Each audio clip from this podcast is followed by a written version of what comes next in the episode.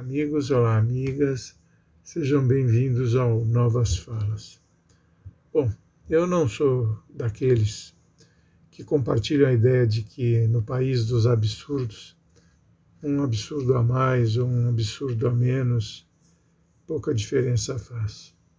Não, não é assim que a banda toca e jamais poderá tocar. É um desrespeito com a população, sobretudo com a sua ala mais vulnerável, que já ultrapassa a marca de 30 milhões de brasileiros que não têm o que comer ou vestir, um presidente da República parar o trânsito e impor um esquema de segurança, o que envolve policiais, viaturas, ambulâncias, médicos, bombeiros, para ele passear de moto com seus correligionários.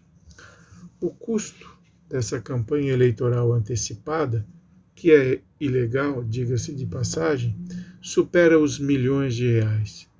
E quem paga a conta não é o presidente, não, e muito menos o seu partido, mas sim o Estado, ou seja, todos os brasileiros. E diante disso, o governo ainda tem coragem de dizer que não tem recursos para aplacar a fome dos miseráveis, modernizar o SUS ou fortalecer a educação para o necessário, o crucial e vital para a população, este governo nega, vira as costas. Impressiona-me, confesso, o gasto de recursos que dizem escassos com o necessário.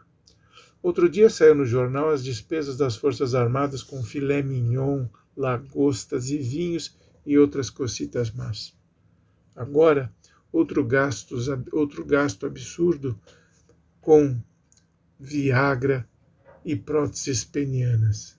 Eu não entendo a razão destes gastos e nem sei se são de fato necessários. Porém, diante do miserê que se instalou no país depois que este governo assumiu, não considero gastos desse tipo como vitais para nenhuma área do governo. Preocupa-me, sim, o estado deplorável de parte dos brasileiros homens, mulheres, velhos e crianças. É para eles que o governo deveria estar olhando e buscando mitigar o sofrimento. A transparência deste governo é obscura. Insiste em dizer que não há corrupção, mas os casos pululam na mídia diariamente, um atrás do outro. O do MEC é exemplar, sem pensar no da saúde, que deu plano para manga. Não vou entrar nem no mérito das rachadinhas para não esticar demais o assunto. Espero que um dia o presidente e seus pastores, que insistem em usar a Bíblia Sagrada como escudo, cumpram o que disse o apóstolo João para se libertarem da, das garras do demo. Só a verdade vos libertará. Então, que digam a verdade, se libertem e parem de impor sigilo de cem anos até para os crachás liberados nas portarias do Planalto. Abraço.